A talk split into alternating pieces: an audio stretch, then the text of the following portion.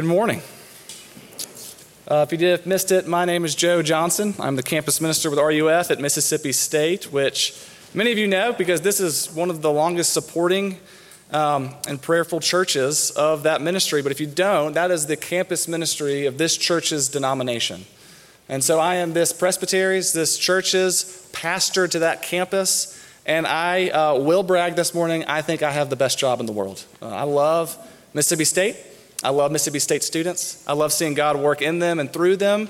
And I think I can speak on behalf of all the campus ministers in the country that we really do have the front row seat to the future of the church.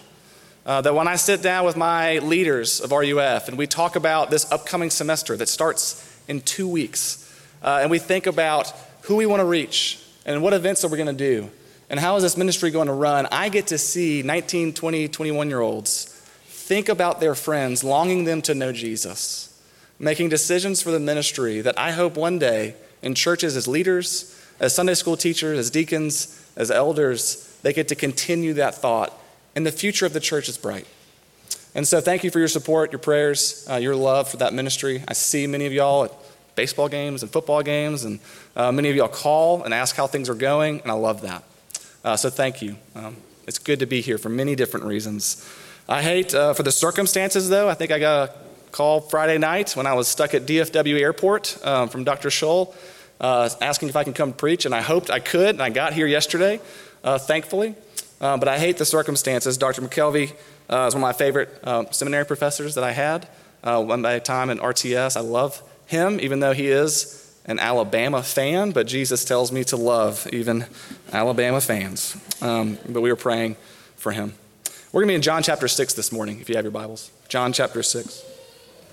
I know I'm interrupting a little bit of a couple series, First John and uh, the Ten Commandments, but we're going to look at the first I am statement that Jesus gives in the Gospel of John. Seven times in the Gospel of John, debatably eight, uh, Jesus makes a statement about himself that begins with the words, I am. I am the bread of life, which we're going to look at this morning. I am the resurrection and life. I am the way and the truth and the life, and on and on and on. And when Jesus says those statements, he did not say them the way I just said, I am Joe Johnson. I am the campus minister at Mississippi State. Uh, he says something a little more bold. Uh, I'm not a Greek scholar at all, but I know enough to say this. The Greek behind these two words, I am, is fascinating. Because the Greek behind it, representing those two words, I am, actually are two words that mean the exact same thing. They both mean I am. So if we were to translate this literally, Jesus is saying, I am, I am the bread of life. I am, I am the resurrection in life. I am, I am the true vine. And that's not Jesus misspeaking. That's not the writer of the Gospels misunderstanding. That is Jesus saying something incredibly shocking that I would assume would leave every mouth open that were listening to him that day. Because what Jesus is saying is he's harking us back to Exodus 3 when Moses, being called by God, that theophany in front of with the burning bush, saying, Go back to Pharaoh, lead my people out, and the scared Moses asked the question, Who should I say sent me? In other words, who are you? And how does God answer that? I am that I am. I am who I am. I am, I am. It's the only way God can introduce himself, right? The Alpha, the Omega, the beginning, the end, the creator, the sustainer. I am simply who I am. And when Jesus says, I am, I am the bread of life, this is what he's really saying I am God. Now let me tell you what I'm like. I'm like bread, the bread of life that came from heaven. So, with that in mind, let's begin reading. We're going to be in John chapter 6, starting in verse 25. Um, it's a longer passage, so bear with me. I see Dr. McKelvey only had one verse scheduled for today, so I'm upping that by a few. I'm going to read to verse 51. This is God's word this morning. And when they found him, Jesus, on the other side of the sea, they said to him, Rabbi, when did you come here? And Jesus answered them, Truly, truly, I say to you, you are seeking me not because you saw signs, but because you ate your fill of the loaves. Do not work for the food that perishes, but for the food that endures to eternal life, which the Son of Man will give to you.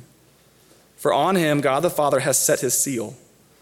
Then they said to him, What must we do to be doing the works of God? And Jesus answered them, This is the work of God, that you believe in him who was sent. So they said to him, Then what signs do you do, that we may see and believe? What work do you perform? Our fathers ate manna in the wilderness, as it is written, He gave them bread from heaven to eat. Jesus said to them, Truly, truly, I say to you, it is not Moses who gave you the bread from heaven, but my Father gives you the true bread from heaven. For the bread of God is he who comes down from heaven and gives life to the world. And they said to him, Sir, give us this bread always. And Jesus said to them, I am the bread of life. Whoever comes to me shall not hunger, and whoever believes in me shall never thirst. But I said to you that you have seen me, and yet you do not believe. All that the Father gives me will come to me, and whoever comes to me I will never cast out. For I have come down from heaven not to do my own will, but the will of him who sent me. And this is the will of him who sent me, that I should lose nothing of all that he has given me, but raise it up on the last day. For this is the will of my Father, that everyone who looks on the Son and believes in him should have eternal life, and I will raise him up on the last day. So the Jews grumbled about him. Because he said, I am the bread that came down from heaven. They said, Is this not Jesus, the son of Joseph, whose father and mother we know? How does he now say, I have come down from heaven? And Jesus answered them, Do not grumble among yourselves. No one comes to me unless the Father who sent me draws him, and I will raise him up on the last day. It is written in the prophets, and they will be taught by God, and everyone who has heard and learned from the Father comes to me. Not that anyone has seen the Father except he who is from God. He has seen the Father. Truly, truly, I say to you, whoever believes has eternal life. I am the bread of life. Your fathers ate the manna in the wilderness and they died. This is the bread that comes down from heaven, so that one may eat of it and not die. I am the living bread that came down from heaven. And if anyone eats of this bread, he will live forever. And the bread that I will give for the life of the world is my flesh. This is the word of God. Thanks be to God. Let me pray. Father in heaven, we are your people. This is your word, and we desperately need it. And so, as we look and consider Jesus, you, the bread of life, help us to see you more clearly and find you more beautiful. In Jesus' name, amen.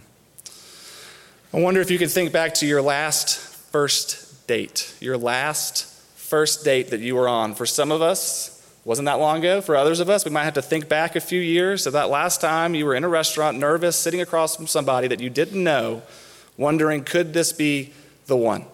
I love first date stories. Uh, it's my, one of my favorite parts of my job is hearing my students' first dates, whether they go well or poorly. They're always pretty humorous. And my wife and I, when we go on our dates in Starkville, uh, we're surrounded by college students on dates in those restaurants.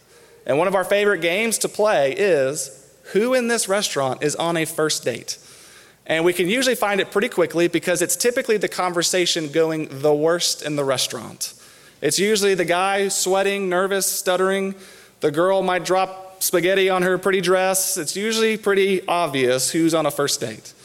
And my wife and I will sometimes stop talking to each other and start listening in on that table's discussion. You can judge the health of me and my marriage if you want from that, but we love doing that because first dates are awkward. They are really job interviews. You are interviewing someone for the position of boyfriend, girlfriend, or significant other and possible future spouse one day. But what makes them even more awkward than that is that you're not just interviewing them, but at the same time, they're interviewing you. So you have to ask questions to figure out large swaths of information, but then you have to present yourself to them, wondering what should I say? How should I reveal myself? What should I do here? And what typically happens on a first date is something that we call a humble brag, which is usually done by the guy, knowing that he can't sit down in polite society and say something like, I'm really rich, you should want to be with me. But he might be able to get away with this do you know what's hard about having a lot of money? What's hard about having a lot of money is you never know if people are being nice to you because they want to know you or because of your money. You know what I'm saying? Sounds weak, sounds vulnerable, sounds humble, but he got his brag across. I'm really rich. You should want to be with me. Because whenever we're trying to attract someone, whenever we're trying to lead an organization, whenever we're trying to go somewhere where we need a group of people to follow us to get there, we need to present ourselves in the best possible light as something worth following, as something attractive. And so I find it incredibly interesting that when Jesus gets to his first I am statement, his first declaration of his lordship, he begins by comparing himself to bread. It's not the most exciting thing in the world. It's not even on face cover the most exciting I am statement. I am the resurrection sounds way more exciting. I want to hear about that. But I am bread. But what I hope we can see this morning as we look at this passage together that Jesus saying that he is the bread of life that came from heaven is the greatest news that we've heard today. Because it means no less than this that Jesus is the one who came from heaven to give life to his lifeless people. Jesus is the one who came from heaven to give life to his lifeless people. And so the invitation he sends before us is come and feast. So we walk through this passage, I want us to see two things. I want us to see first the real hunger that Jesus addresses, real hunger, and secondly, the real bread that he gives. The real hunger and the real bread. So, first, the real hunger. I really have plopped us in the middle of John, and I want to set some context here. Jesus, at the beginning of this chapter, has done two miracles in a row, back to back. And if we were to rank Jesus' top 10 miracles, these would probably be in the top 10, some of the most famous. The first thing that he does at the beginning of John chapter 6 is he feeds 5,000 people from five loaves of bread and two fish. And the text actually says 5,000 men, so we are actually assuming, along with their families, this is well more than 5,000 people. Five loaves of bread and two fish is enough for an appetizer for maybe two people. Jesus takes that and feeds a city. And so, what is he doing in that miracle? He's taking basically nothing and he's making something. Who can do that? Only God.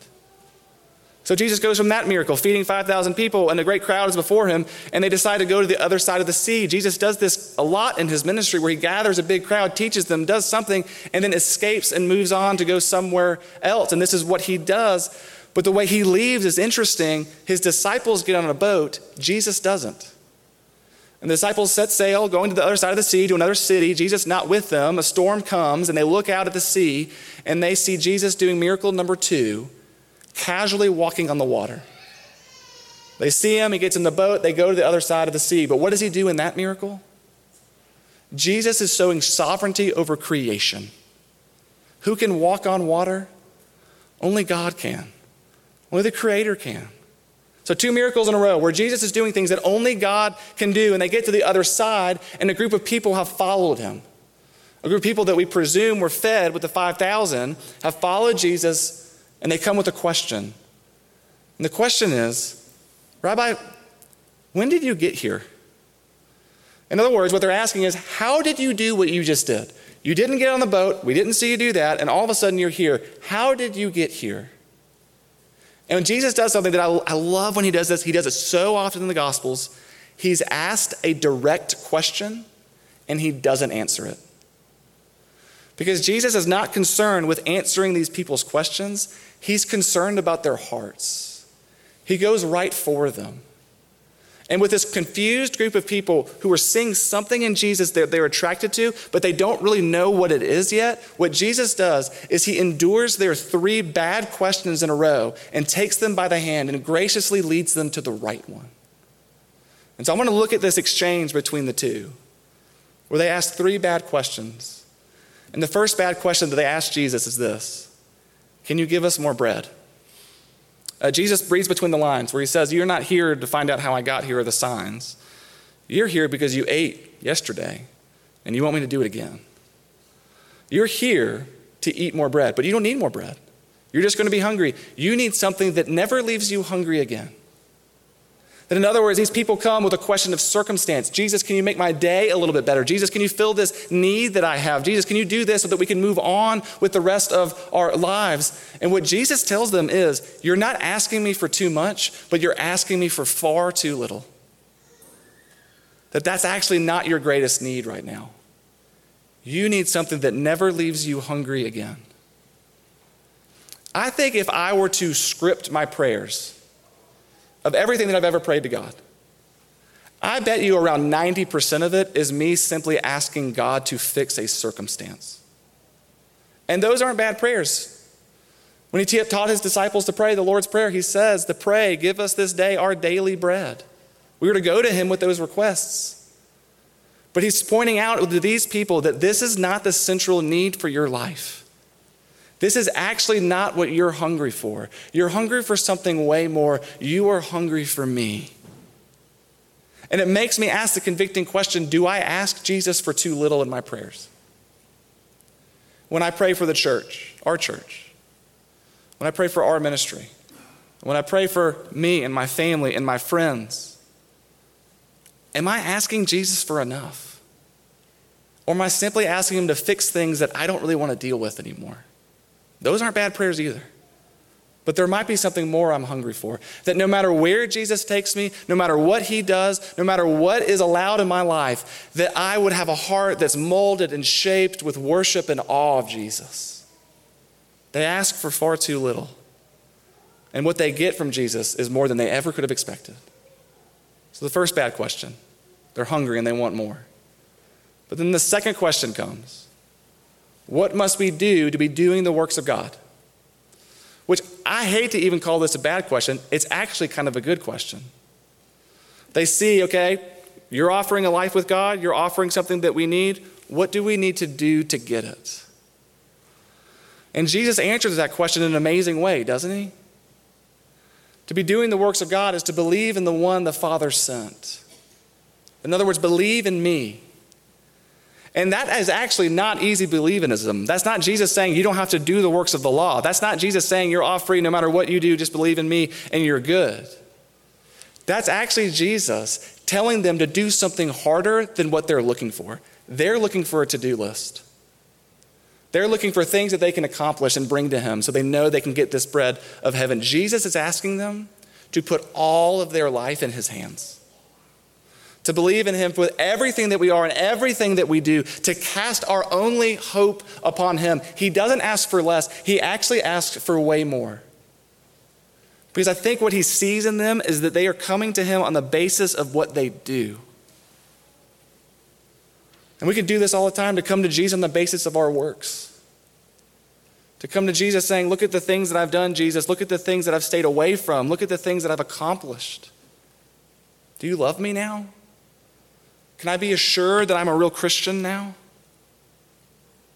And though He longs for us and works in us to be sanctified, to be holy, our status before Him is not on the basis of our works, but on His. But there's another way we can come before Jesus with the basis of our works. And it's to actually look at our lives and see sin and shame and failure and even our good deeds that in some part need to be repented of. And we can look at those things with full honesty and fear and say, I can never come to Jesus with this. I need to fix this first. But what Jesus does is he invites all to come, to believe in the one that was sent, and he will cast none of them away. Do we come to Jesus on the basis of our works? When he actually calls us to way more than that, to trust him with our whole lives. And then the third bad question comes and this is by far the worst. They ask him for a sign. Did you see that? They ask him for a sign. Moses gave us a sign. He gave us bread in the wilderness. Where's your sign that we can see it and make sure and then believe in you? And the heavy irony here is that Jesus just gave them two signs. He just fed 5,000 people. He just walked on water, and it's as if the crowd is before him saying, one more time to be sure. Can you just do, do a trick here so that we can believe in you? And what's interesting about this is they were approaching Jesus with intellectual questions without a heart of faith. They were coming to him for answers to questions, but not coming to him for life. They are confusing the signs with the ones the sign points to. And I can't tell you how many conversations I've had with students that some go well and some don't go well where they say something like this to me Joe, I get what you're saying. I get the gospel. I get it. Jesus died, rose again for my sins. I understand. But how do I know it's true? Like, how do I know it really happened? I wasn't there that day. And, and then also, how do I know that this book is true? How do I know it's not another book written by man? And I love those conversations. I love when students are that honest. I love having that. And I will talk to them about science in the Bible or the New Testament, trustworthiness, or whatever they want to talk about. But in those conversations, I try to temper expectations a little bit. And I try to tell them, look, I will, I will talk to you about this. I may know the answers, I may not. I can find someone or a book that does. But I want to tell you, my real ambition here is actually not to answer your questions. My real ambition in these conversations is for actually you to meet Jesus face to face in His Word, in prayer, in the church, in a community. That all of a sudden, when you meet Jesus face to face, when you put your eyes upon Him, all of a sudden, when you engage Him with that kind of faith, all of a sudden, those questions don't seem so hard anymore. They come to Him with questions, but they're not looking at Him yet. They're not actually seeing He's the one they long for, that He's the one they need. And so finally, they ask the right question, which is in verse 34. And they said to him, Sir, give us this bread always. I actually sense a little bit of frustration in this. It's almost like exasperated people saying, like, I, I don't know what you're talking about, Jesus, but I know that you have something that we desperately need. And so give it to us and never stop giving it to us. Because isn't that actually the posture of a Christian? Jesus, give me more. Give me more of you. Not the signs, not the stuff, not the food, not the works. Give me more of you. And never stop giving us you. Because here's what they finally did they took their eyes off the stuff and they cast their eyes on Jesus as the one that they are actually hungry for and in need of. What they found was the true hunger in their hearts, which is eternal life with Jesus. Uh, this morning in my office before I got here, I tried to count the references to eternal life in this passage. And, and I realized I couldn't do it because almost every sentence that Jesus says here has some sort of reference to eternal life. If you ever want to know what the main passage, the main theme of a text is, if something's repeated that much, that's what the text is about. The people were yearning for eternal life. And what is eternal life? How do we explain eternal life? We throw that word around. Our world is finite, everything we know ends. How do we imagine eternal life? Well, maybe we can at least say this that what eternal life means for the Christian is that in a billion years, we will lack nothing that we need in Jesus. That in a billion years, as His church, we will never cease to be in awe of worshiping Him. That in a billion years, Jesus will only become more beautiful to us. What we yearn for in this life is something that never ends is to be his people, washed by his blood, sanctified by his spirit, made holy in him, and then made new in the new heavens and new earth and dwell with him forever. That's what we're all hungry for. Not just the day we were converted, but as we grow in our Christian faith, we long for that day more and more and more. We long to see him with unveiled face. Are we hungry Christians this morning? Hungry for more of Jesus? hungry to get tastes of that that is to come now, and longing to be home? Are we hungry? We can convince ourselves that there's other hungers that are more important. That if those are fed, then we'll be okay. Jesus is going right to the heart. This is what our soul pants for the real hunger, a life eternal with Christ. But now we need to talk about the real bread, the real bread that Jesus offers. So Jesus leads this sort of exasperated people to this point, and they finally ask the right question Sir, give us this bread always. And what does Jesus say in return? Verse 35. Jesus said to them, I am the bread of life. Whoever comes to me shall not hunger, never believes in me shall never thirst. The I am statement I am, I am the thing you're looking for. He actually says twice I am the bread of life the thing you're hungry for, the thing you need, the thing you're exasperated about, it's me. You're talking to Him. But we still have questions, don't we? What does it mean that He's the bread of life? How do we feast upon this bread? Well, Jesus gives us two clarifying comments on what it means that He's the bread of life. And the first clarifying comment He gives us is that He is the bread of life that came from heaven. Did you notice that? He said it two or three times. And that's not Jesus just giving his itinerary statement that that's where I came from and I'm going to go back in a little bit. That's Jesus again pointing us back to the Old Testament. pointing us back to the time that Moses led them out of Egypt and, and toward the promised land. And what happens in between those two moments? 40 years of wilderness wandering. The older I get, the more I stop at, at years and time stamps like that in the Bible. I am 33 years old. God's people wandered in the wilderness for 40 years in a place that human beings are not meant to live.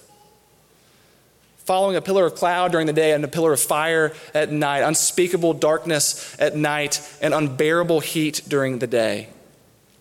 I actually preached this passage not that long ago in a church, and it was two services in the church. And in between the two services, I was talking to somebody, and he came up to me and said, I was in the military, I was a pilot for a long time, and I flew over where we believe the wilderness wandering would have taken place.